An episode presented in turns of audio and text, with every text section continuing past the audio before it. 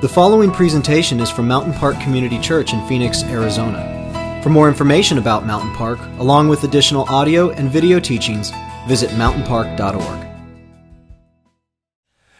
Well, I uh, have found that you can tell a lot about a person by how they handle traffic by how they handle dealing with traffic issues. I've said this before, but I am pretty much at my worst when I'm behind a wheel.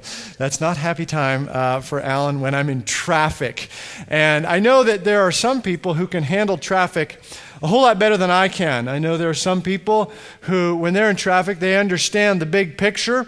They understand that there are some things happening ahead of them that they don't have any control over. And so the idea of bringing in a tremendous amount of anxiety into that situation doesn't help them, doesn't make their vehicle go faster. So they just stay in their own lane and they relax and they enjoy the conversations or the radio or whatever's happening in the moment there.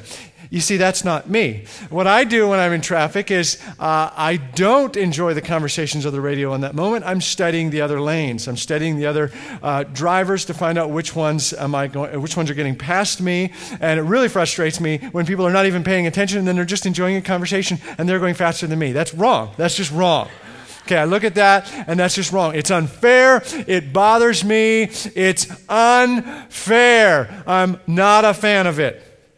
See, uh, uh, fairness is a big deal for us. Fairness is a big deal in, uh, in the human psyche. We want things to be fair.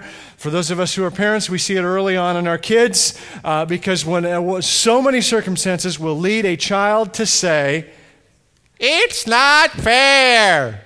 And then uh, all, uh, most of us have been teenagers or we uh, have children who are teenagers, and the teenage version of that is, it's not fair. And then, of course, the adult version of that is, it's not fair. It's the same thing. It just kind of goes throughout life. It's a major part of our thinking, part of how we interact with one another, but how we see the world is this issue of fairness. Fairness, of course, is not an issue when the fairness is leaning in our favor.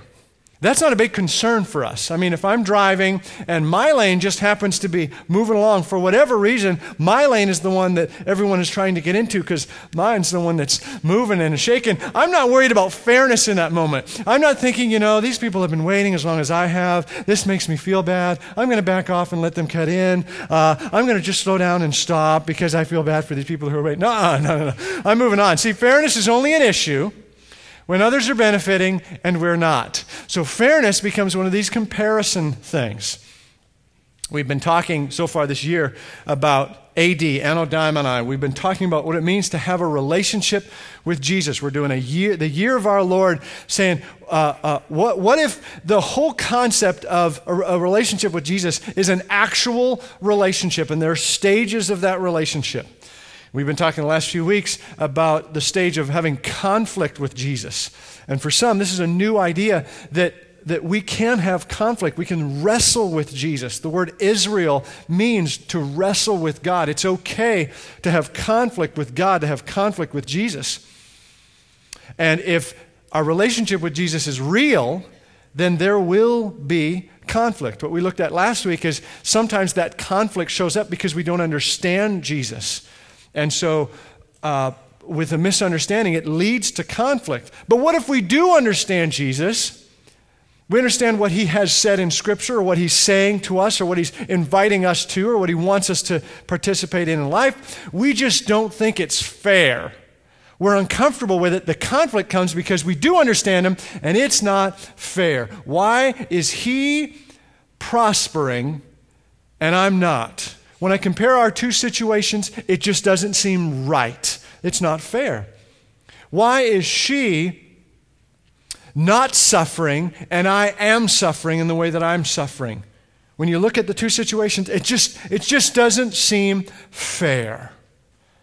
It's a reasonable concern, and it's a conflict that not only shows up regularly for us, it shows up in Scripture a number of times. I want to look at a couple stories this morning. The first one is found in Matthew chapter 20. Turn with me there. Matthew chapter 20. I want to take a look at the first of our two stories here. Because what we find a number of times in Scripture is that there is conflict between Jesus and the people he interacted with in the New Testament. around the idea of a lack of fairness. That many have had and many continue to have conflict with Jesus because of the issue of fairness. So in Matthew, which is the first book in the New Testament, uh, chapter 20, beginning in uh, verse 1 of that chapter, Jesus tells a story. For the kingdom of, God, of heaven is like a landowner who went out early in the morning to hire men to work in his vineyard. He agreed to pay them a denarius for the day and sent them into his vineyard. This is called a parable. It is a word picture that Jesus makes very clear from verse 1. It's a picture of the kingdom of heaven. This is God's economy. This is kind of entering into his head and his heart in terms of how he does life. And what happens here in this story is that this landowner then hires waves of workers throughout the day. He hires another wave three hours later, and another wave six hours later, another wave nine hours later, and another wave 11 hours later, all working a 12 hour day, but, uh, but, but each of the different waves starting at a later time. And here's what happens in verse 9. At the end of the day, the workers who were hired about the 11th hour came, and each received a denarius. Okay, they only worked one hour, and they got the denarius. So when those came who were hired first, they expected to receive more.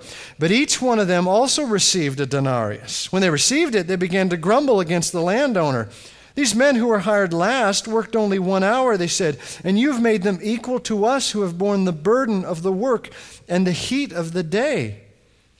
But he, the, the landowner, answered one of them, Friend, I'm not being unfair to you. Didn't you agree to work for a denarius? Take your pay and go. I want to give the man who was hired last the same as I gave you. It's his right, it's his prerogative. But we read that story, and we could probably identify and connect with the first hired wave, the first group who were, that's not right. That's not fair. How can we trust a God who is not fair? Maybe you became a follower of Christ early on in life that you wrestled with the truths of Scripture and balanced that with your understanding of other world religions, and you believed there was one way to God, and that is through Jesus Christ. And you embraced that truth at the early age of three. And then when you were four, you uh, got deeper in your faith and you got baptized. You needed a little bit of time to verify that this truly is the, the world religion that you wanted to embrace. And then in kindergarten, you were uh, bringing others to, the, to faith in Christ, and your whole class became followers of Christ. And your teacher actually gave uh, her life to the Lord through your ministry. That's a good start to life. Then there's this schlump over here who is, has been a jerk his whole life, has been mocking followers of God his whole life, and just completely resistant the whole journey. But perhaps out of fear and desperation, that person turns his life over to Christ on his deathbed and becomes a follower of Christ at the very end.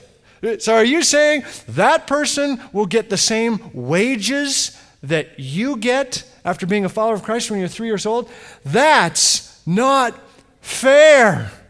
It's just not fair, and it's a struggle. It's an understandable struggle. This is what the landowner is saying here. Hey, I, have given you what I said I was going to give you, but it's frustrating, it's hard, it's not fair. We need to be cautious when we stand before God with the concern about fairness. We need to be very cautious when we stand before the creator of the universe and say, You are not fair. Because if he decided to be fair to us with our imperfections and our, what the Bible calls sins, and our mistakes, and our need for second chances that have been a part of our lives, that you are here only because of the grace of God that if God truly decided to be fair, we'd be screwed. I mean, that's the reality of it. And so it's not right for us to scream, it's not fair when God chooses to bless somebody else in a way that He chooses to do that. When God chooses to bless someone that we believe is not as deserving as us, that's not our place. But it's hard. I get that. There's another story, a little bit different, but similar. It's a story that's probably uh, more familiar to many of you. It's from uh, the book of John, chapter 8. The New Testament is Matthew, Mark, Luke, and John. And so this second story we're going to look at is in the book of John, found in the eighth chapter. And I'm launching into this story in verse 3, chapter John, uh, uh, John chapter 8, beginning in verse 3. The teachers of the law and the Pharisees brought in a woman caught in adultery. They made her stand before the group and said to Jesus, Teacher, this woman was caught in the act of adultery. In the law, Moses commanded us to stone such women. Now, what do you say they were using this question as a trap in order to have a basis for accusing him? See, these folks were obviously in conflict with Jesus. They were trying to set up a trap. And they wanted to put him between a rock and a hard place in terms of how they were going to respond, how Jesus was going to respond to this woman who was brought before them. You see, if Jesus allowed them to stone her, then the people would say, Well, that's not fair. That's not fair. She wasn't in this act by herself. What happened to the guy who was involved with that? And many who would have been around for this story would have perhaps even have been involved with this woman in the past. Maybe some other women were involved in similar activities. Why does she get stoned and we don't get stoned? That, that's just not fair. Jesus, is that really who you are? On the other hand, if Jesus just let her go, they would once again be able to say, that's not fair. The scriptures say, I mean, their understanding of how to handle that situation in that time is that she was to be stoned. We, we can't just let her walk away. That's not fair. And then we know how the story goes. Verse 7 When they kept on questioning him, he straightened up and said to them, If any one of you is without sin, let him be the first to throw a stone at her. And then the stones, one at a time,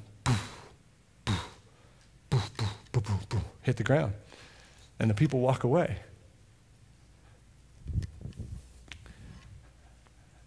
they walk away because what Jesus is saying to the Pharisees and those who's gathered and those who gathered this woman is to say, that's not your role. That's not your role to decide who's right and who's wrong and to condemn and to say it's not fair and to jump this in. That's not your role. Careful with knowing what your role is and what your role is not. This leads me to another traffic scenario. another, uh, a few years back, I remember being in a, in a traffic situation, and sometimes when I'm, uh, again, at my worst, I think that it's my job to be the traffic superhero. Because they're obviously not doing it right, and so I have to put on my cape every once in a while and solve the situation because I am, after all, the traffic superhero. And so in this situation a number of years ago, we were on an interstate, and it was between two cities, so it wasn't, you know, it wasn't an inner city kind of uh, situation.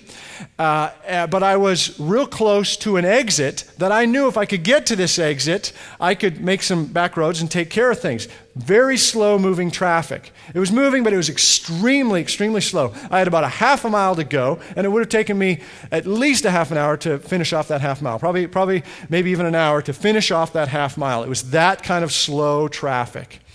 And the frustration entered for me when uh, I was in the right lane and cars who were uh, behind me, a half mile, perhaps even a mile behind me, were driving on the shoulder, getting to the same exit that I was heading towards. We can all see it, but they were going off the line and doing what they needed to get over there.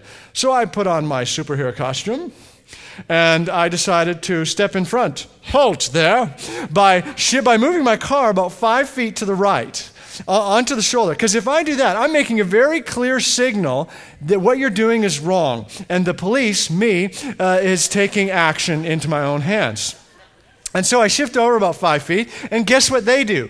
They don't care. I don't have uh, black and white colors on my car, so they drive around my car into the grass a little bit and keep on going. Well, I'm getting more and more frustrated because this is not fair. Here I am trying to follow the rules, and they're all getting way ahead of me. This is an hour of my life people.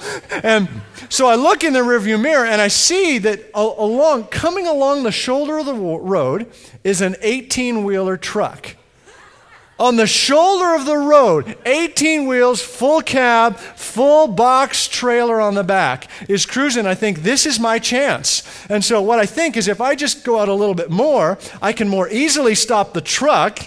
Duh. And I'm not saying I'm smart, I'm just telling you what happened. And if I just go out a few feet more, I can stop the truck.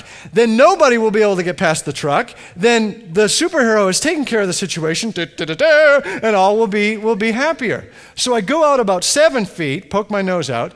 This 18 wheeler truck goes into the embankment down below. You know, 15 feet down into the grass in the embankment. And I, it's not like he rolled over or he had to, you know, steer to get out of my way. He was intentionally getting around me, taking the truck all the way down. Big wheels keep on rolling. It was BJ and the bear coming around. He was going all the way down and then all the way back up. And I lost. It was unbelievable. This truck, and he, the whole time, he's, he's doing one of these and he just kind of, you know, that's his way of giving me the truck finger, I guess. But he's going all the way around, and I completely lost. It's not my job to police the situation. And I wasn't an effective traffic superhero there. See, my job is to stay in my lane. My job is to stay in my lane and to not be concerned about what's happening in the lanes around me. My job is to stay in my lane. The problem with traffic and all, and, and, and all that is when we try to sneak around and sneak back and forth, that's when the accidents happen because we're trying to do this thing all the way around. Stay in your lane. We need to be very cautious when we stand before the creator of the universe and say, You are not fair. When we scream before God and say, It's not fair when God chooses to give grace to someone else, like the story of the woman caught in adultery. God chose to give grace to that woman. And it's a beautiful story. Who are we to say it's unfair when God chooses to give grace to someone that we believe should be punished? That's not our role. That's not our job. See, the Pharisees are struggling because they're saying, Jesus, we have rules. We have rules. And we can't just discard the rules and just throw out grace whenever we want, wherever we want, however we want. We have rules that we need to follow. Jesus, what you're doing is not fair. And they're in conflict with Jesus because of it.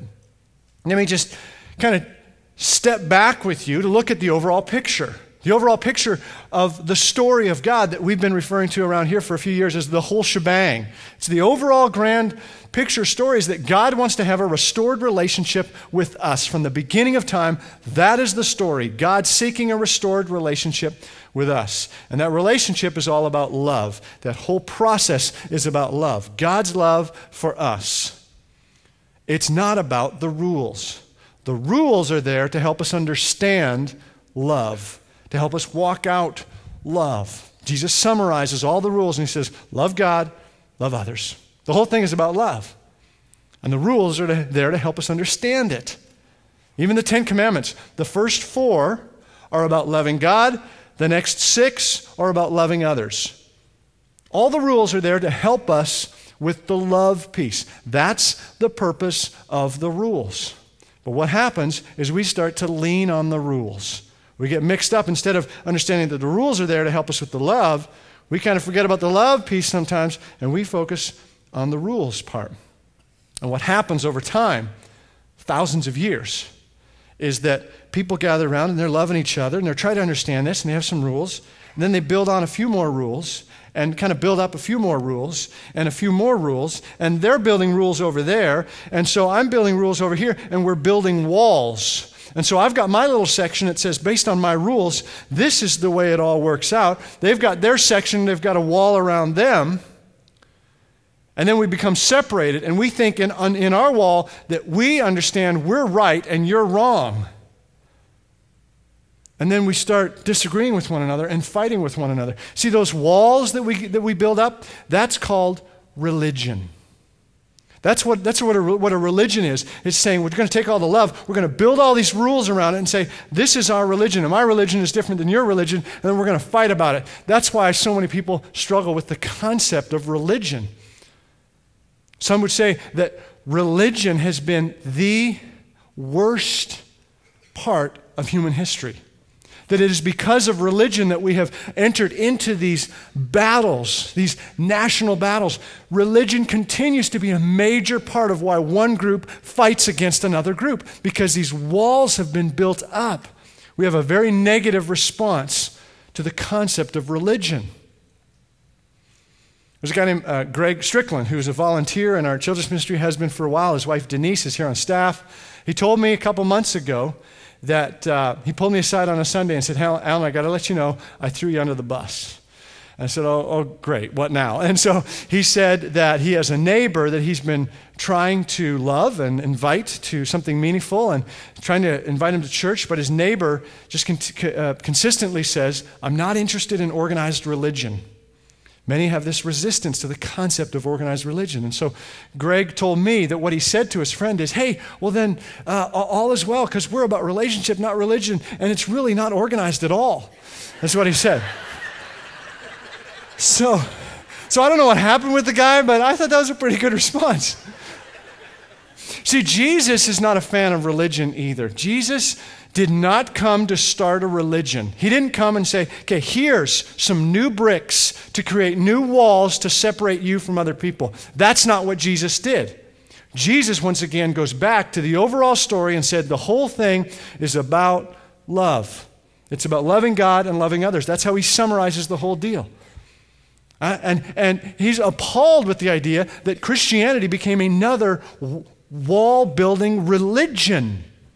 Now, the concept of religion is not bad in and of itself, because religion is, is really just our attempts to understand God and pursue God. But religion can be bad so often, and religion can be so divisive and, and separate us. Jesus was not a fan of that kind of religion. You know who he was most uncomfortable with? You know who Jesus had the most conflict with in the New Testament, for those of you who read the New Testament? There's a consistent conflict that Jesus had with the religious people. It's the religious people that he fought with, that he struggled with. He called them a brood of vipers. you like that? I just made that up. But he, he had such a conflict with them. There's numerous stories about Jesus healing people on the Sabbath, showing love on the Sabbath, saying the whole thing is about love. Let's understand this. It's not about rules. And then the religious ones who understand the walls that are built up around them saying, You can't do that, Jesus. And there are times in the story where it says Jesus is angry. He's not gently disagreeing or trying to adjust and say, Hey, let's, can't we all be friends? Jesus is angry with the walls that they had built up.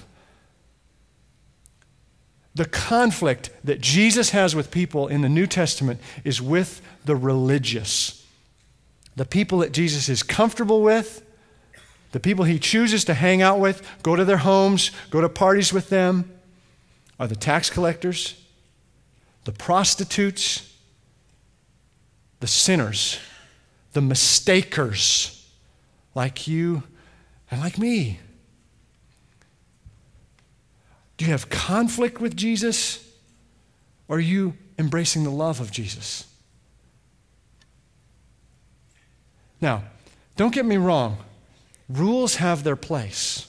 I mean, there is, there is a place for rules. Last week I talked about Matthew chapter 5, where Jesus says that I have not come to abolish the law, but to fulfill it. I haven't come to just nullify all the law, but I've come to fulfill it. Basically, what he's saying there's all this stuff is an attempt to show love.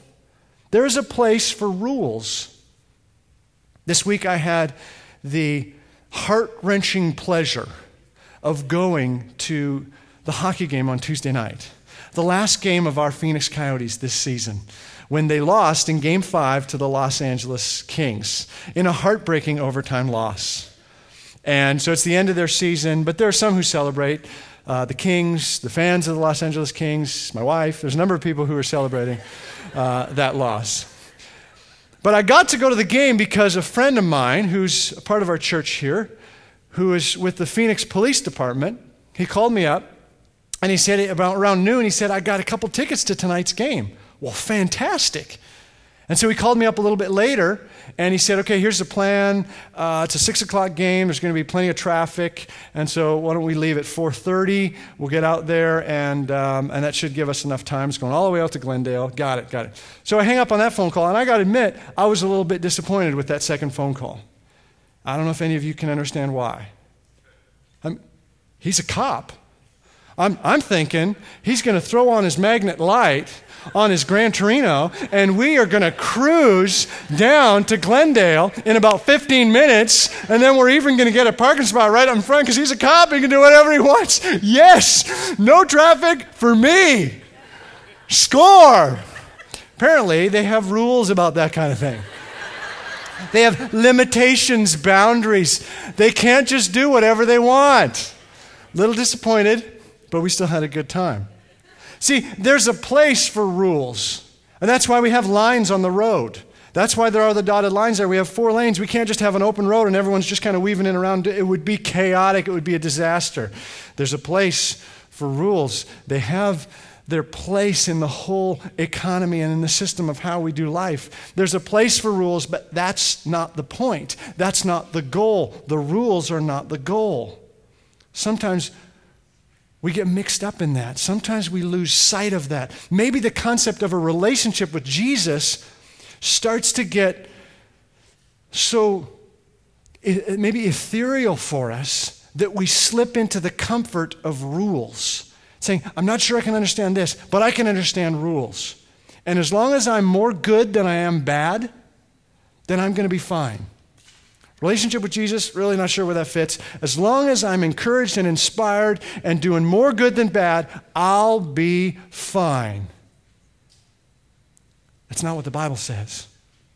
We think maybe if, if my church attendance is good, not great, but good, and I'm serving somewhere and I'm tithing 5%, which is more than the average person, it's really tithing 5% is, is, an, is an oxymoron because tithing means 10%. But I'm giving 5%, then I'm giving more than other people. I'm, I'll be fine. I'm fine. As long as I'm not the slowest one being chased by the bear, he won't get me. It's just kind of a comparison thing. Rules have their place. Religion is about, is about building up rules all around us to separate us from one another. Say, this is how you're supposed to act, this is how you're supposed to look. But it's not about the rules. It's not about the rules. We can get caught up in that. See, religion is to God what the internet is to sex. It's a fake version of something that is real and beautiful. Now, there are some who, who, go from the internet to a, a, significant, meaningful relationship. My guess is that there are some here in this room who met initially through some internet connection, and it's flourished into a great relationship. Fantastic. That's rare because most of the internet experiences lean on the fake stuff, the stuff that isn't real. And there are times where some get to God through religion, and religion is a way of, of making better decisions in our lives and making, um, making good choices and increasing our good and understanding some of the rules that leads us to understanding a little bit more about who God is. Then we understand a little bit more of his story, and then we understand how we can have a relationship with him, and that can actually lead to a meaningful relationship with God. Religion can lead us to God, just like the internet can lead to a wonderful sexual human relationship. But that's not always the case. Those things are a means to an end. Religion is not the goal, it's a means to an end of having a relationship with a very real God. It's been said that if you want to destroy an economy, you flood it, flood the market with counterfeit bills. Flood it with counterfeit money so that nobody knows what's a real $100 bill and what isn't. And so then the whole thing just becomes convoluted and suspect, and the whole thing kind of just falls apart. That's what happens when religion gets so mixed up with the invitation God has for us to have relationship with Him. Religion gets in there, and, and there's, there's counterfeit experiences that we have with God and when the whole thing becomes, when they're so convoluted with counterfeit stuff, it becomes complicated for us to understand what's real and what's not. What's the real thing and what's fake? Do you have the real thing or do you have the fake version? In the New Testament, the Pharisees, the religious, had consistent conflict with God, had consistent conflict with Jesus because they would say, It's not fair. What you're doing is not fair we become religious in the bad sense. We become caught up in the rules, in building walls, in missing the point. When we are caught up in saying, it's not fair. When it's religion, we say, it's not fair, and we compare ourselves to one another. And we say, and we say, how could God, how could you choose to bless this person who's undeserving? How could you choose to offer grace to this person who deserves punishment. That's what happens with religion. But with a relationship, there's no room for the complaint of it's not fair. It doesn't have a place in there. Instead, we say, God, thank you because you offered grace to me when I deserved punishment. God, thank you that you are choosing to bless me when I don't deserve it. And we focus on and lean on that part instead of the fairness piece. When we say, God, I trust you. See, the foundation of this relationship, the, the whole thing is about God wanting a restored relationship with us. And it, the foundation of it could, could be uh, packaged as God saying, I will be here with you. I'll be here with you. We see that throughout Scripture, a number of stories in the Old Testament and into the New. God says, I will be here with you. Trust me. And then our response in that relationship is to say, I surrender. I trust you, God. God says, Trust me. And we say, I trust you. At the beginning, I said, How can we trust a God that we don't think is fair? How can we trust God if we don't think He is fair? Those are two different things. Either we trust God or we question his fairness. That's what we get to decide. Either we're going to enter into the foundation of this relationship and say, I trust you, even though I don't understand you at times, even though even when I do understand you, I don't think it's fair. I trust you, creator of the universe. Or we say, it's not fair. And we get caught up in the walls of the rules This morning, we're going to wrap up by giving you an opportunity to respond to God with a number of different options here in the room. And this is an opportunity for you to reflect on whether you have a religion with God or a relationship with God. And then, if you would like, for you to reflect on whether you would like to have a religion with God or a relationship with God. So there's a number of different options. You can come to the cross here. There are red pieces of paper. If you're new with us, there's a number of different options here in the room. You can write on this red piece of paper, nail it to the cross. Perhaps that's something that has gotten in the way of your relationship with Him. You can nail that to the cross today. Up at the front, there's unassisted prayer. No one is going to come tap you on the shoulder. You can come light a candle. The light represents the, the, the, the, the light of Christ in your life or in the life of someone you care about. To the right, you can be anointed with oil. Someone on the board or on the pastoral team would be honored to anoint your forehead with the healing power of God. At either of the exits, there's assisted prayer. Folks on our prayer team would love to pray with you about anything that you want to bring to the table. Perhaps it's, it's a part of what we talked about here today. Maybe it's something that you wanted to bring and and um, encounter with God here today that has nothing to do with the message, we'd be honored to do that with you. And communion is available in the very back center. For those of you who are followers of Christ, we invite you to come and take the bread, which represents his blood, and the cup, which represents, I'm sorry, the bread, which represents his body, and the, and the cup, which re- represents his blood. I invite you to participate with that. Or you can stay where you are, just reflect, sing, worship, sit, stand, whatever you'd like. Let's pray. Father, I thank you that you go way beyond fairness. I thank you that you have given us pieces to understand how to love one another through rules and guidelines and stories and examples. But all of that is for the purpose, for the end of us having a relationship with you and us having a, a thriving relationship with one another. And so I pray, God, in these next few moments, that you would help us shift in whatever way from religion to relationship. That you would help us shift from it's not fair to I trust you, God. Come speak to our hearts in whatever way you choose. We pray this in Jesus' name. Amen.